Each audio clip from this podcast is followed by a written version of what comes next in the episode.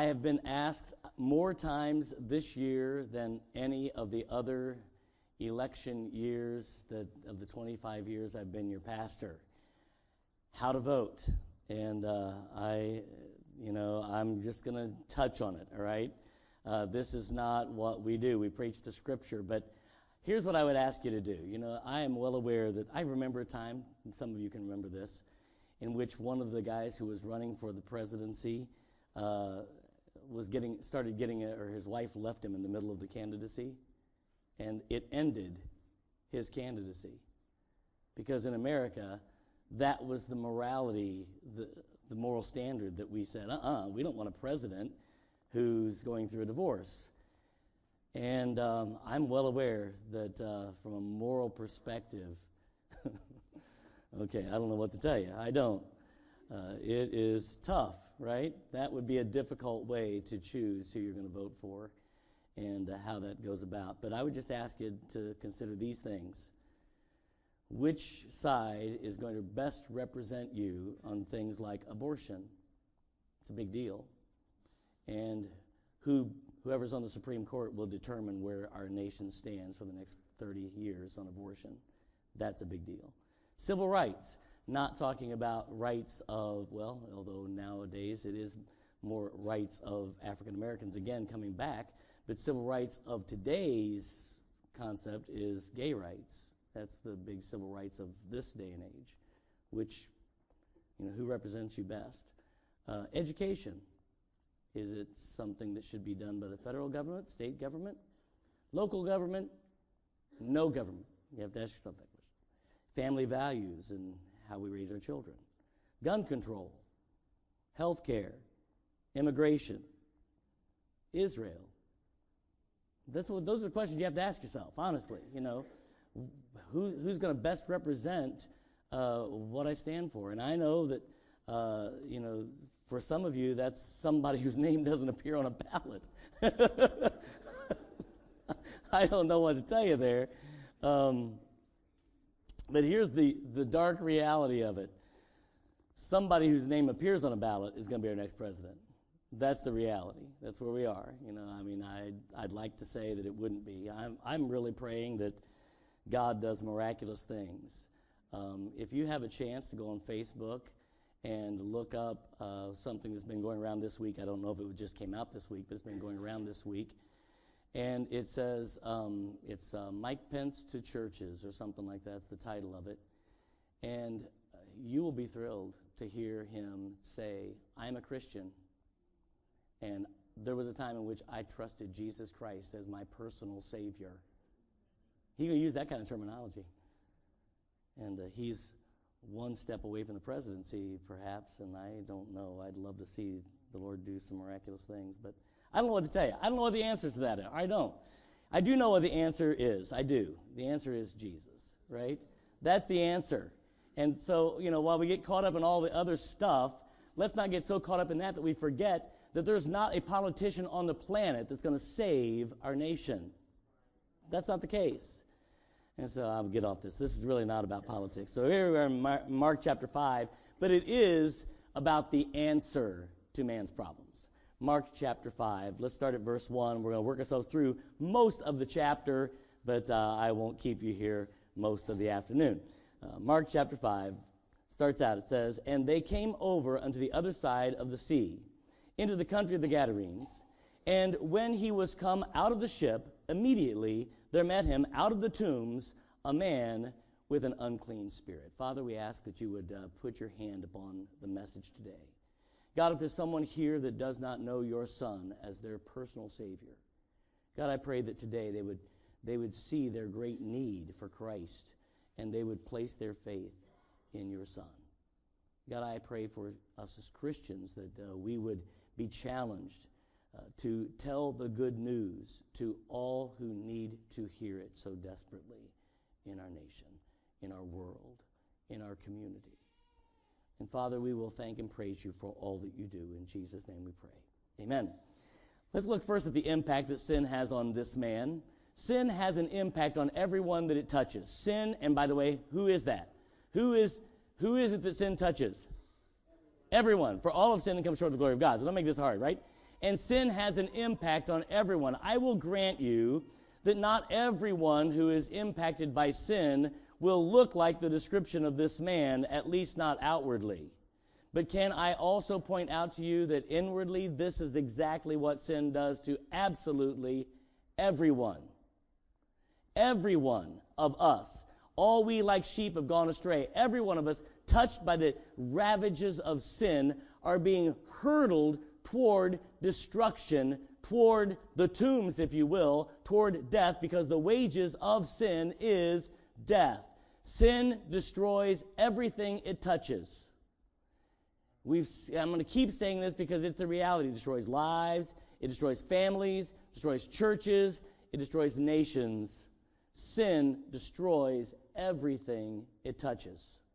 And what we're seeing here in this story is a microcosm of what sin does to a person and how great that impact is. And so when Jesus and his disciples get out of the ship, they're met by this man who is coming out of the tombs. He is living among the, the putrid uh, death, the stench of death, all of the things that sin is doing. Can I point out to you, by the way, that you know somebody, you know someone who is living among the stench of death and sin today. Sin has so messed up their lives that their lives is a total mess. And they, their life is rotting around them and they're failing to see it. And that's what this man is. Uh, I'll grant you, I know he is demon possessed, and not everyone who is a sinner is demon possessed, all right? But all sin has the same impact of destroying that which it touches. Let's keep going. He is, first of all, he's coming out of the tombs. But go on, if you would, please, verse 3. Who had his dwelling among the tombs, and no man could bind him, no, not with chains. Uh, it is interesting, too, that he has this unclean spirit, uh, which is literally the demon that's living in him, but it's also true that sin impacts our own spirit and decays us from the inside out, so that we literally are dead in our trespasses and sins, the Bible says. And then beyond that, it says, No man could bind this guy. No man, here's the idea of binding. Uh, we, we get stuck sometimes, I think, on the chains and the, and the fetters. You know, his hands are bound, his feet are bound. We, we get caught on that concept. But think of it this way no one could bring his sin under control. You know, there's someone out there who's using drugs that cannot find victory over drugs. And the, the doctors are coming and trying to do everything they can to give this guy victory over drugs. And no man can bind him. No man can bring this under control. There is not a doctor on the planet that can fix your sin problem. There's not a doctor on the planet that can fix anyone else's sin problem. But what we have is a planet that is trying to control their sin.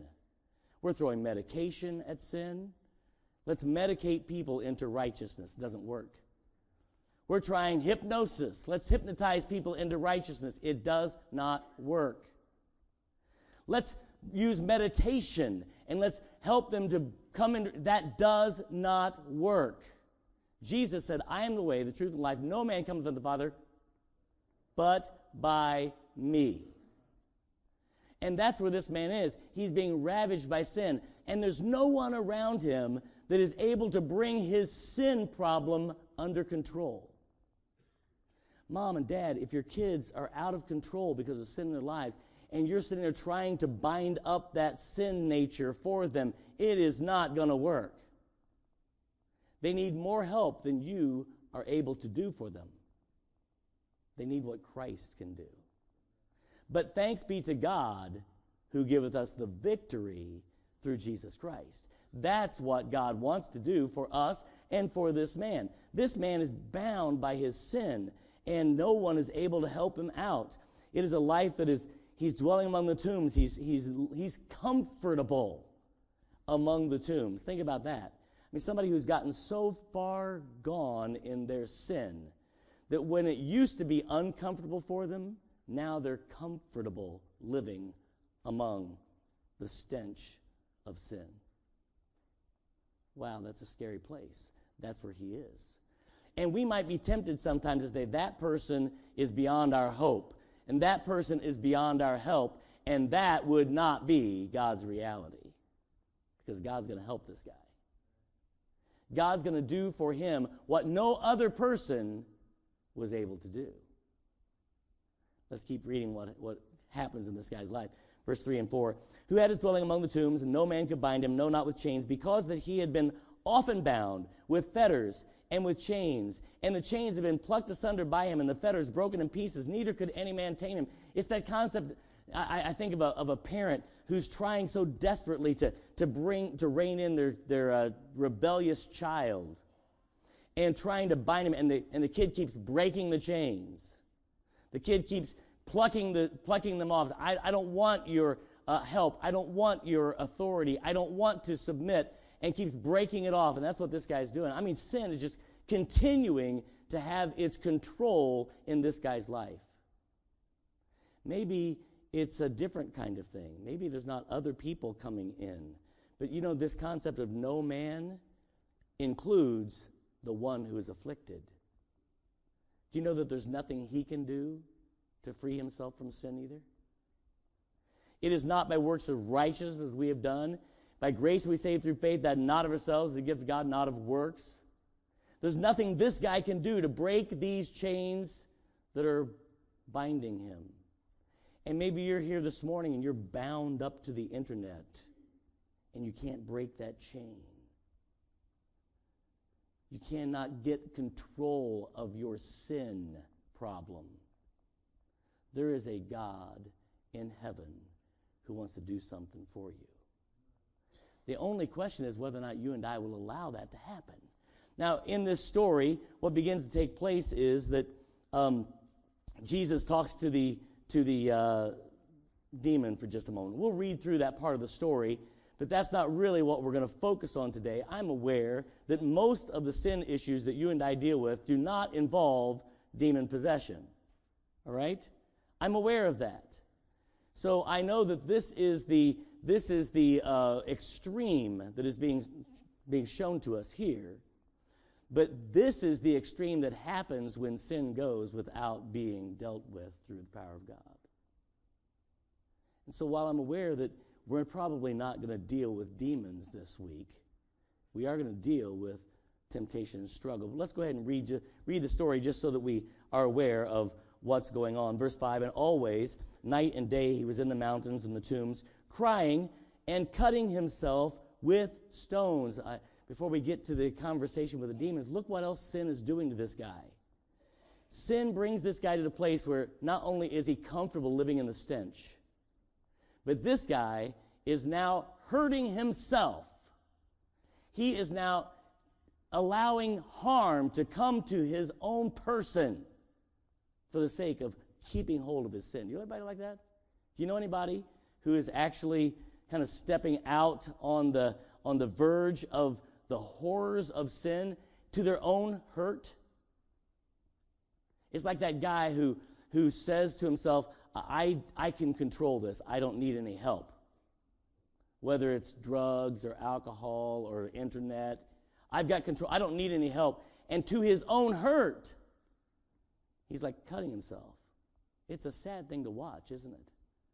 It's difficult for you and I to watch people that we love and care about hurt themselves with the sinful choices of their lives, bringing upon themselves the, the destruction that sin has. And yet, that's what this guy is doing. He's cutting himself, and uh, it's, it's not working. He can't get control of this. Verse 6 says, But when Jesus, when he saw Jesus, I'm sorry, afar off, he ran and worshiped him, and cried with a loud voice and said, What have I to do with thee, Jesus, thou Son of the Most High God? I adjure thee by God that thou torment me not. For he said unto him, Come out of the man, thou unclean spirit. Now, Jesus is going to have a conversation with this demon. And the demon saying, Why don't torment me, please? And and this is why. It says, For he said unto him, because he said, Come out of him. Verse 9. And he asked him, Jesus asked him, says, What is thy name? And he answered, saying, My name is Legion, for we are many. It is an interesting thing, by the way, that the devils cannot help but bow down and worship the Savior. You know why? Because the Savior is Lord of all. And one day every knee shall bow and every tongue shall confess that Jesus Christ is Lord. The devils themselves cannot resist but to bow down and worship Jesus. And he's come out, we are many, he says, we are legion. Verse 10, and he sought them, sought him much, that he would not send them away out of the country. Now there was nigh unto the mountains a great herd of swine feeding, pigs feeding. And all the devils besought him, saying, Send us into the swine, that we may enter into them. And forthwith Jesus gave them leave, and the unclean spirits went out and entered into the swine, and the herd ran violently down the steep pl- place into the sea. They were about 200, or I'm sorry, about 2,000, and they were ch- and were choked in the sea. It's kind of an interesting thing. You could think this through. Even the pigs knew better than to allow themselves to be demon possessed. think about that for a minute. But that's another another message. And they that fed the swine fled and told them the city and the country, and they went out to see what was done, and they come to Jesus and see, now this is where I want to get to. So we see the ravages of sin on this man's life. Let's see the impact that Jesus is able to have on this man's life. Take a look at verse 15. And they come to Jesus and set him and saw him that was possessed of the devil and had the legion sitting and clothed and in his right mind. It is an amazing thing when people come to Christ, people who could not have any peace whatsoever, who, who struggled so desperately to have peace that they would cut themselves and hurt themselves. They would go up and shoot drugs into their arms and, and have illicit relationships with people and, and do all kinds of hurtful, harmful things to themselves in order to try to find some kind of peace in this world. But when Jesus comes in, he's sitting, he's at peace. Because Jesus brings peace, folks. If you're here this morning and your life is just a turmoil with sin and you're struggling, you're, you're out there looking for some kind of peace in this world, for some answer to, to this world's problems and condition, let us show you Jesus. He is the answer. He is the one who can bring peace. And so they come and they see this guy, this same guy that they could not bind, they could not tie up and hold him down because sin was so ravaging him. This is the guy they find sitting. It's an amazing thing. Not only is there an inner change in this guy where he's able to sit, but there's an outer change in this guy. He is clothed the Bible says. Prior to this, he's running around naked in the tombs. Prior to this, he is running around naked, cutting himself, being bound. And when Christ comes in, everything begins to change. And amazingly enough, I mean, it would be hard to recognize this guy. If every time you saw this guy, he was always naked, you'd be like, who's this guy with clothes on? Because when Christ comes in, he changes us from the inside out. And this guy has peace, and then his testimony begins to shine through. He begins to allow people to see Christ outwardly. And beyond that, not only does he have peace, and not only is he now sitting and clothed and his testimony is clear, but he is now in a right mind. He's able to think.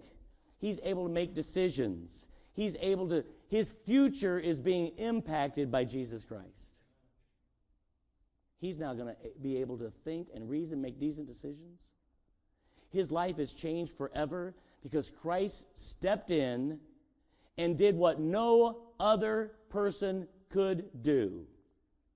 No one could help this guy. And folks, I'm just I'm here to tell you if you're trying to fight your sin with medicine, it's not going to work. It doesn't work. Sin is greater than a doctor. It is. Sin and the ravages of sin are greater than anything this world has to offer. and if you're trying to fight it with drugs, if you're trying to fight it by going from one relationship to another relationship to another relationship, seeking for something to give you satisfaction, to give you peace, to give you joy, you're not going to find it there. This world has nothing to offer. But Christ steps in, and this man is sitting and clothed and in a right mind. And the impact that Christ has on this man is incredible. This is what salvation does. When we ask Jesus Christ to forgive us of our sins, he cleanses us, the Bible says. All of our sin debt is paid, and we stand before God sanctified, justified, glorified. We are now righteous in Christ, clothed in his righteousness. And we stand before God clean. And everything changes. So if you're struggling to find peace, struggling to find meaning, something to live for, God has something to offer you. If you've been turning from one person to another person to another person, trying to find it, God has something to offer you. It's salvation through Jesus Christ.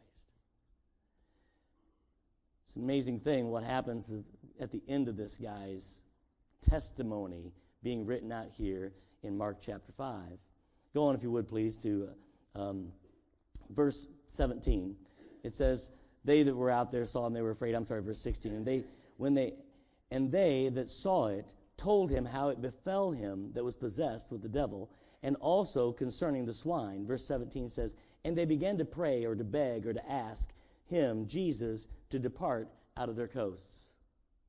Now, this is, this is going to be key. Christian, listen up, because this, this part is for us now. You know, not everyone that we talk to about the Lord wants to hear it.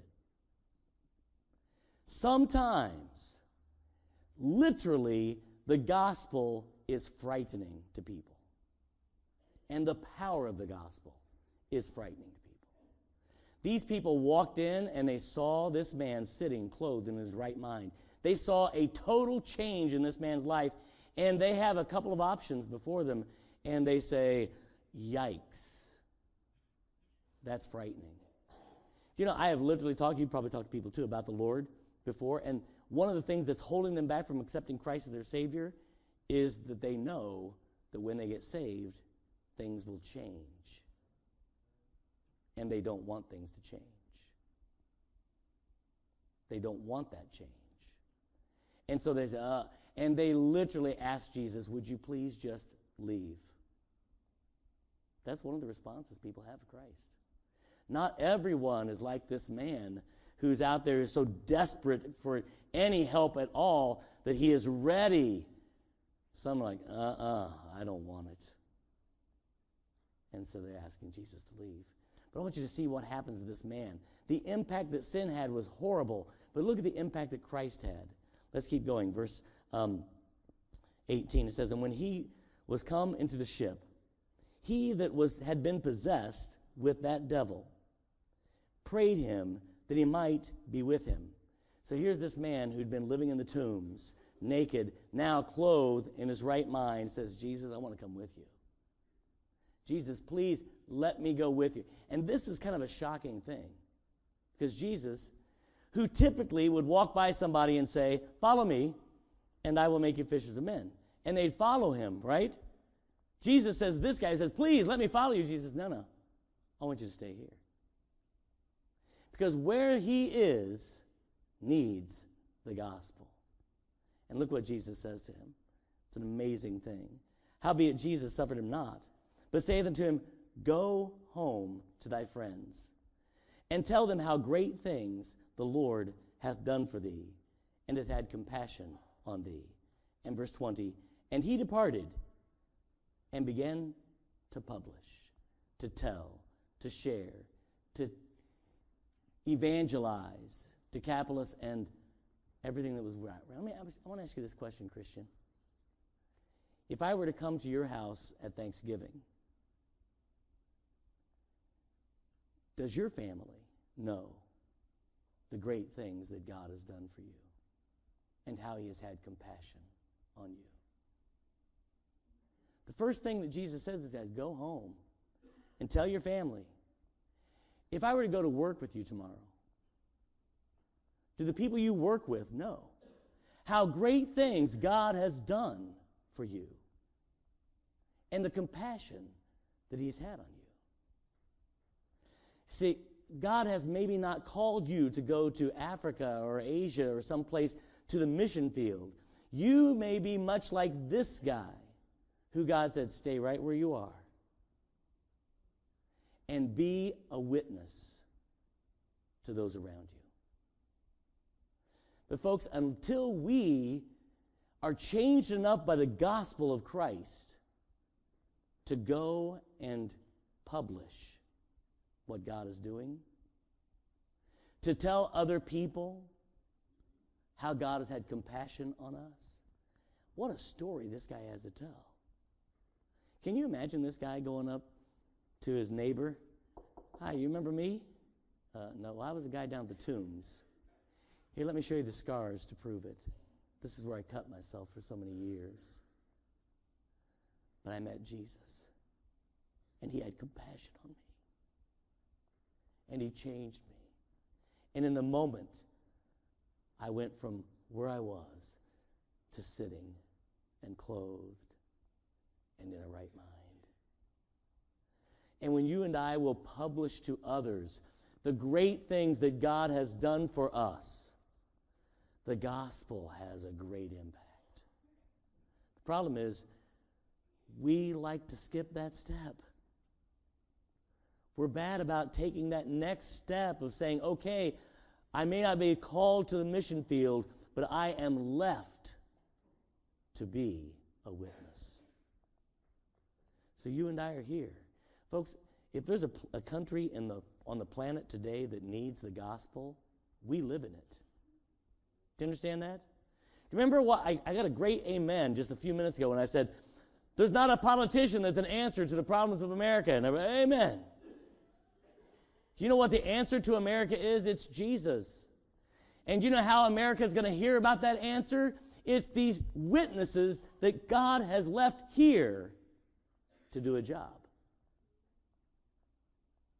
You and I are the maniac of Gadara. And our lives have been wondrously changed by the gospel of Jesus Christ. And now, sitting and clothed and in our right mind, we have a responsibility to go and tell our family and tell our friends of the great things that God has done for us and of the compassion that He's had on our soul. So, quite frankly, the answer to America is sitting in this room today. It is God's people doing with the gospel what He's called us to do. Will we do that? Folks, there are people out there cutting themselves looking for what we have. And they're not finding any other help because there is none other under heaven given among men, whereby we must be saved. It is only Jesus Christ. We have the answer. We have the answer. And our family and our friends and our coworkers and the kids we go to school with and our neighbors need for you and I to publish it. Will we do that? Heads bowed, eyes closed, please, for a moment.